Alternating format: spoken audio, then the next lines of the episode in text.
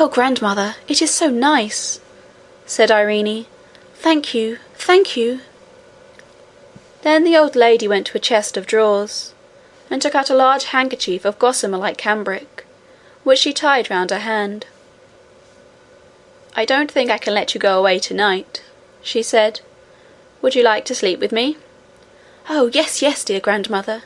said Irene, and would have clapped her hands, forgetting that she could not. 'You won't be afraid, then, to go to bed with such an old woman?' 'No. You are so beautiful, grandmother!' 'But I am very old.' 'And I suppose I am very young. You won't mind sleeping with such a very young woman, grandmother?' 'You sweet little pertness!' said the old lady, and drew her towards her and kissed her on the forehead and the cheek and the mouth.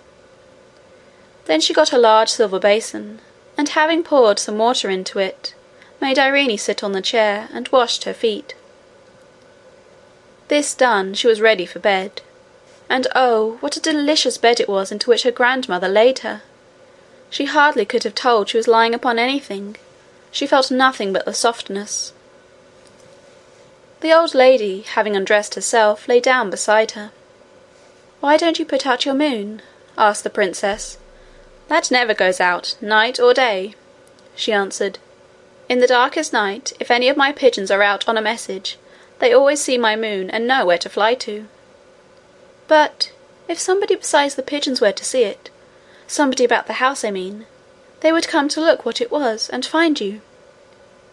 'The better for them, then,' said the old lady.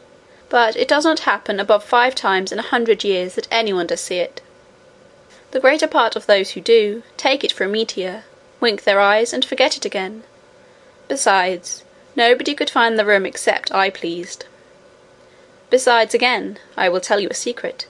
If that light were to go out, you would fancy yourself lying in a bare garret, on an old heap of straw, and would not see one of the pleasant things round about you all the time.